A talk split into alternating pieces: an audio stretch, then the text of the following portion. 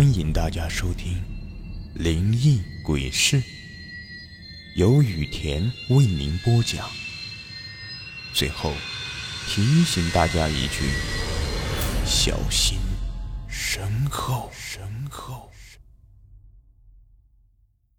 这个故事的名字叫做《与鬼一起吃年夜饭》。寒风呼啸，此时已经是大年三十的傍晚了，太阳还未下山，村中有的人家就已经开始燃放烟花炮竹了，庆贺新春。吴刚吴老板一家是村里的有钱人，第一个放，当然也要最后一个结束了。阿如啊，饭你先准备着，我提点东西去那老家伙家里看看，免得村里人背后说闲话。呃，应该很快就会回来的。吴刚扔了点炮仗的烟头，嘱托了家里人几句，手里提上几样礼品和一篮子鸡蛋，便出了门。吴刚口中的老家伙是村里的一个老太婆，人称孙老太。孙老太其实与吴刚并没有任何的亲缘关系。吴刚之所以去看望她，只是因为孙老太的儿子和媳妇都死在了自己承包的工地上。这起事故就发生在今年，吴刚被村里人叫做吴老板，但他自己在城里也就是个包工头，凭借人脉接了一些小工程赚钱。由于人手不够，他便叫上村里的小赵和小军夫妻俩，也就是孙老太的儿子和儿媳一起去帮忙。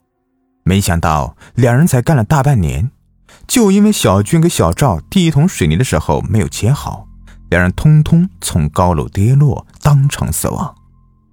喷溅的血液脑浆，折断变形的脖子，这一切让吴刚一想起来就心里堵得慌，好几天都没敢开工。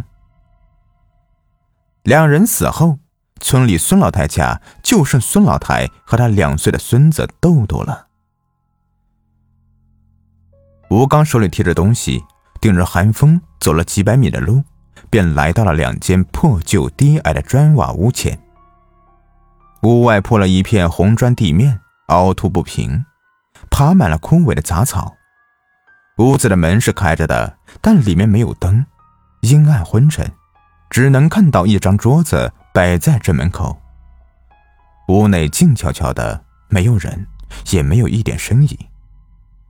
在夕阳的照射与寒风的衬托下，此处显得更是荒凉凄冷，与村里过年那热热闹闹的气氛反差极大。孙老太，您在家吗？我来看您了。吴刚站在屋前大喊了一声，声音响亮无比，他是想让附近的村民都听见，知道自己来过这里了。但可能是风太大了，盖过了吴刚的身影，一向爱凑热闹的村民竟没有一个出现。吴刚在寒风中跺着脚，等了片刻不见有什么动静，正欲再喊一声，却忽地听见屋内传来吱吱呀呀的声音。定眼一瞧，原来是豆豆踩着老旧的儿童椅晃晃悠悠地走了出来。豆豆脸蛋消瘦，身上的衣服肮脏破旧，油乎乎的，看得吴刚不禁皱起了眉头。豆豆啊，你奶奶？吴刚微微上前，刚想问话，可那豆豆看到他便露出了胆怯的神色，怯生生的看了吴刚一眼，转身就躲进了屋内。哎呀，可恶啊，真见鬼了，看来只能进去了。望着又重新走进屋内的豆豆，吴刚心中暗骂一句，要让他进这个收垃圾一样的地方，他是一万个不情愿，但为了自己在村里的名声，只能硬着头皮走进了屋内。吴刚一脚踏进屋子，屋外的夕阳便好像铅球一样掉到了地平线下面，顿时屋内变得漆黑一片。吴刚站在门口，一吸气便闻到了一股悠悠的好似烂水沟的臭味，他忍不住伸手捂鼻，转头向屋里看去。屋内点了一盏昏暗的煤油灯，孙老太正背对着自己坐在小板凳上，她弓着背，时不时的在那里摸索什么，而豆豆则站在孙老太的身旁，嘴里含着大拇指，警惕的盯着自己。孙老太呀，过年了，我来看看您，呃，顺便给你带一份年货小心意。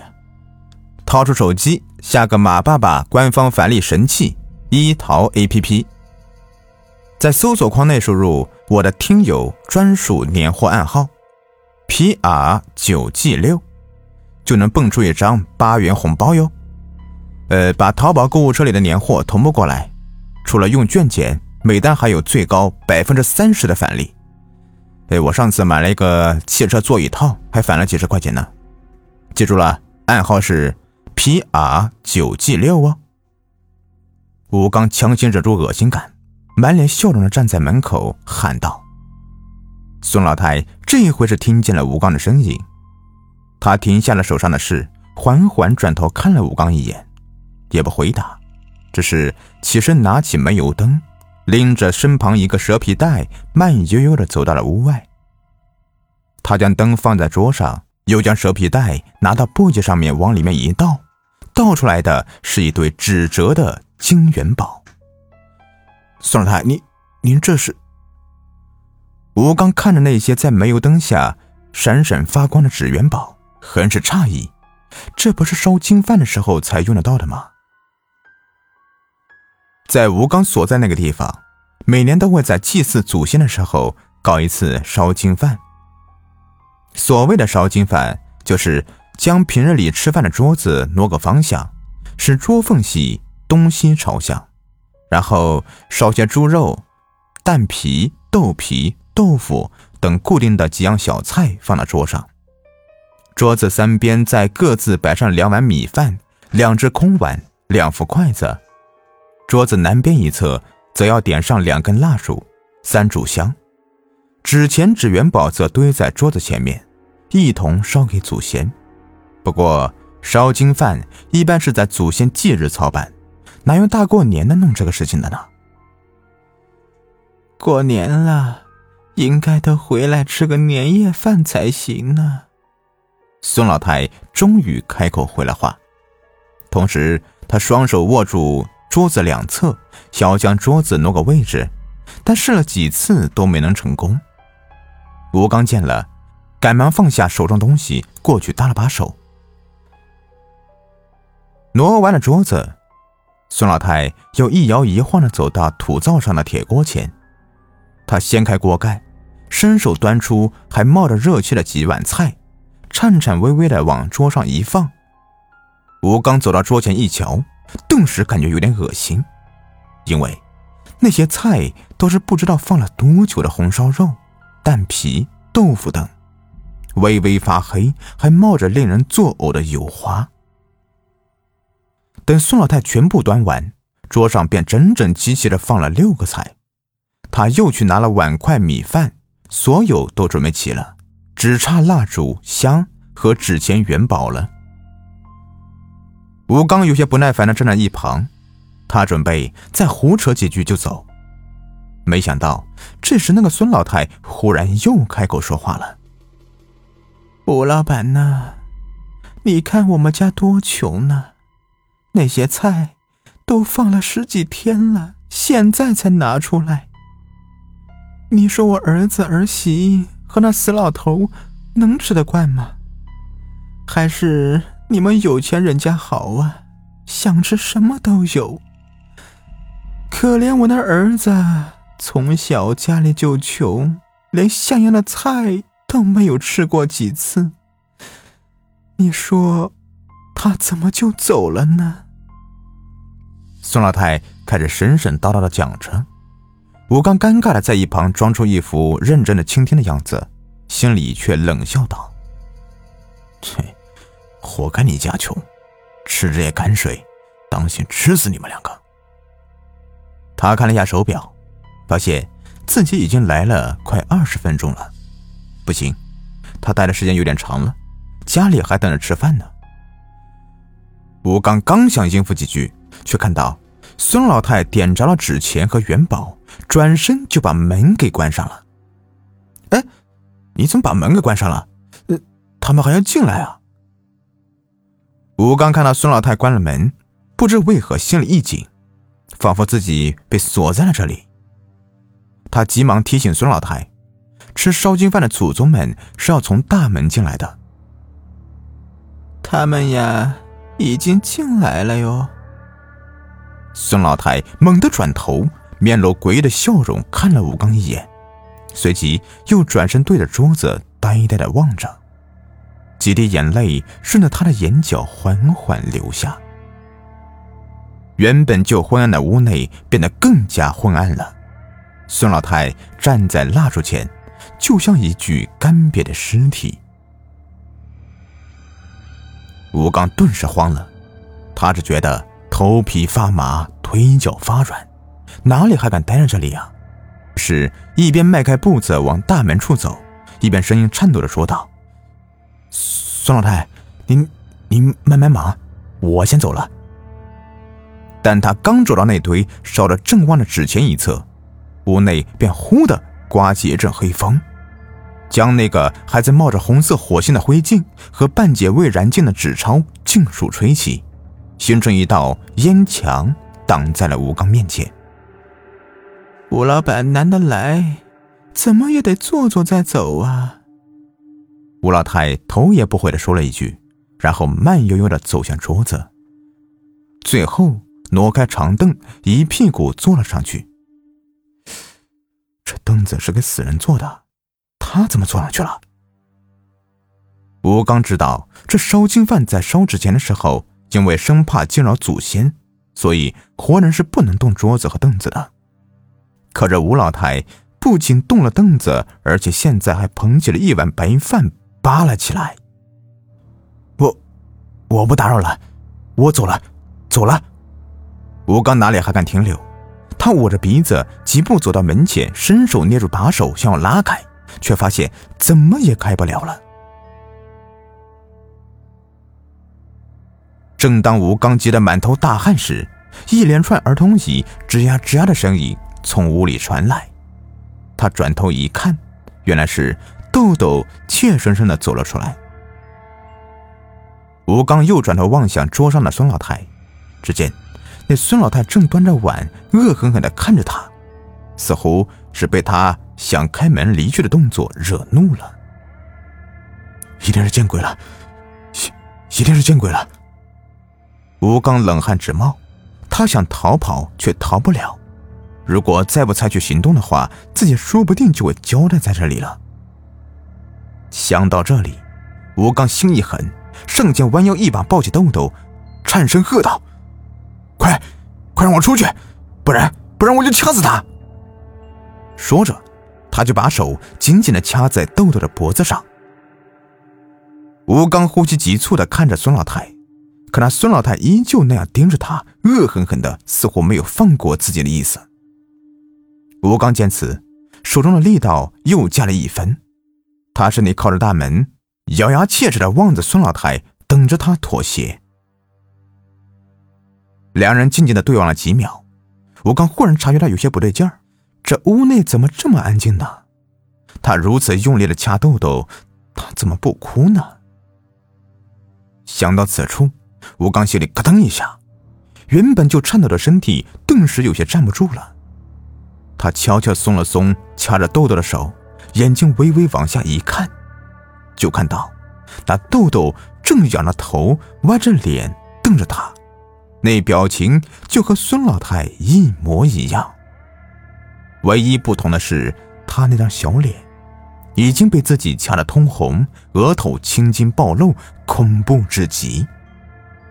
吴刚啊的一声大骇，他想松手甩豆豆，却发现自己双手已经不受控制，他们紧紧地抱着豆豆不肯撒手。吴老板，还是一起过来吃些吧。孙老太的脸色忽然缓和了下来，他低着头开始夹菜，吴刚怀里豆豆依旧瞪着他，似乎是在催促吴刚赶快坐到桌边。吴刚无可奈何，只得一步一步地挪到孙老太太对面。你你你们是是是人还是鬼啊？吴刚站在桌边不敢动，也不敢问孙老太为何这样对他，因为他知道自己心里有鬼。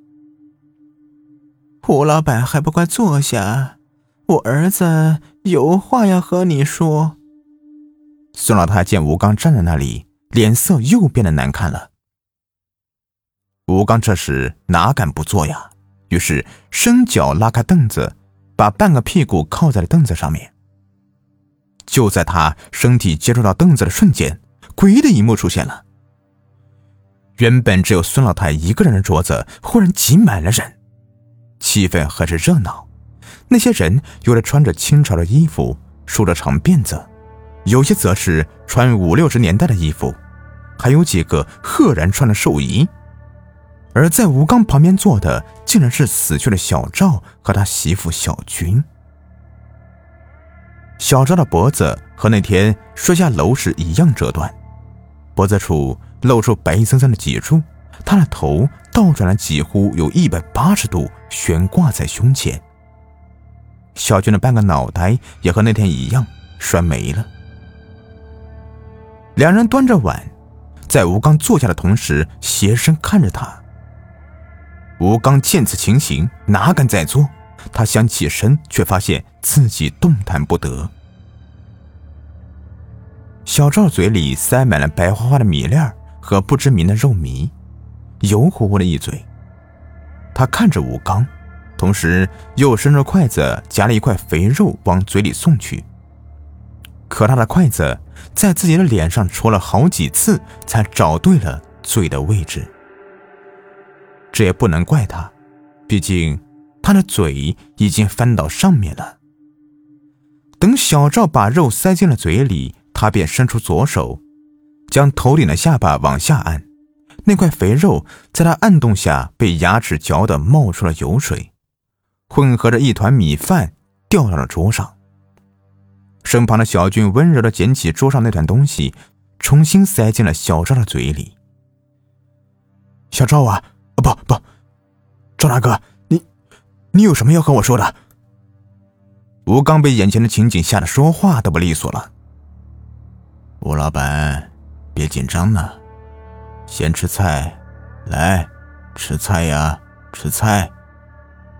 小赵说着，就伸着筷子戳进了一个黑乎乎的碗里，夹出一块肥乎乎的肉，伸进了吴刚的嘴里。可吴刚哪里吃得下这么恶心的东西啊？他赶忙摇头，惊恐道：赵哥，赵哥，我知道错了，你要我怎么做，你就说吧，我都会照做的，你别害我，我还有一家老小在等着我呢。可小赵却不管吴刚说什么，依旧把肉伸到了他嘴边。吴刚紧紧地闭着嘴，不肯吃。小赵见此，忽然猛地用筷子捅向吴刚的嘴唇，直到把吴刚的嘴捅得鲜血淋淋，还不肯罢手。孙儿别急，我们来帮你的忙。一旁那几个穿着古装的人放下了碗筷，统统起身伸手将吴刚的嘴巴摸去。吴刚只觉得一双双满是褶皱的手捏住了他的下巴、鼻孔、嘴唇，硬生生的将他的嘴给掰开了。一块软软的东西被人塞进了吴刚的嘴里，接着一股肥腻到令人作呕的味道从他口中弥漫开来，他顿时觉得头晕脑胀，喉咙像粘了一层咽不下去又吐不出来的肥油。那帮人接着又拿起了一个碗筷向吴刚的嘴里塞去，直塞得他嘴里满是饭菜才停了手。终于，吴刚忍不住的弯腰呕吐，将那饭菜连同胃酸一起吐了满地。他吐了许久，才带着哭腔对小赵说道：我知道错了，那一百八十万赔款我会给你们母亲的，你们别再折磨我了，我受不了了。不用给我了。孙老太忽然缓缓抬起头，有气无力地说道。你要替我们养大豆豆，把钱给他就好，不然我这老太婆死也不放过你。”孙老太语气忽然变得严厉。吴刚抬眼一看，只见他不知为何满嘴泡沫，脸色煞白。他嘴一张，一股新出的浓液喷射到了桌上。小赵悲哀地看着他母亲，他放下了筷子，伸手想要去抱住吴刚怀里的豆豆。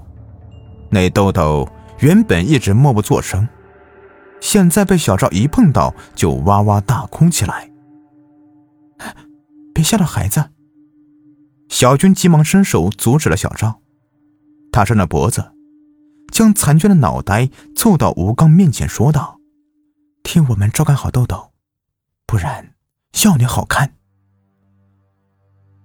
吴刚看着血淋淋冒着脑浆的小军，这时不管什么条件都会答应。他急忙点头，将怀里的豆豆搂得更紧了。现在他知道豆豆应该是他的保命符。“记住你的承诺。”小赵盯着吴刚的眼睛说了最后一句。那些吃饭的便都起身准备离去了。桌子南边的纸钱烧得差不多了，原本打不开的门也自动开了。那些人渐渐模糊成鬼影，消失在屋内。吴刚看了这一切，忽然觉得腹中翻滚，忍不住又呕吐了起来，最后便晕了过去。吴刚是在医院里面醒来的。吴刚的老婆告诉他，那天他去了孙老太家里一个小时了都不见回来，他便带着公狗寻到了孙老太家里。两人进到屋里，只看到孙老太屋里满是飞舞的灰烬。吴刚抱着哭得一塌糊涂的豆豆倒在了一片呕吐物中，而那孙老太端着一碗饭趴在桌上已然死去。桌上的饭都已经发黑酸臭，医生说孙老太是吃了这些东西才死掉的。呃，幸好我吐了，不然我也没命了。吴刚想到那时的情景，依然不寒而栗。他环顾四周，却没有见到豆豆，于是惊慌道：“那孙老太太孙子呢？”也在医院里，医生说他营养不良，等治好了就送去孤儿院去。不，不要送，我来养他。吴刚想起了小赵和小军的嘱托，哪里还敢送他？挣扎着起身去看他的救命的稻草了。好了，今天的故事就说完了。如果您喜欢的话，别忘了订阅收藏一下。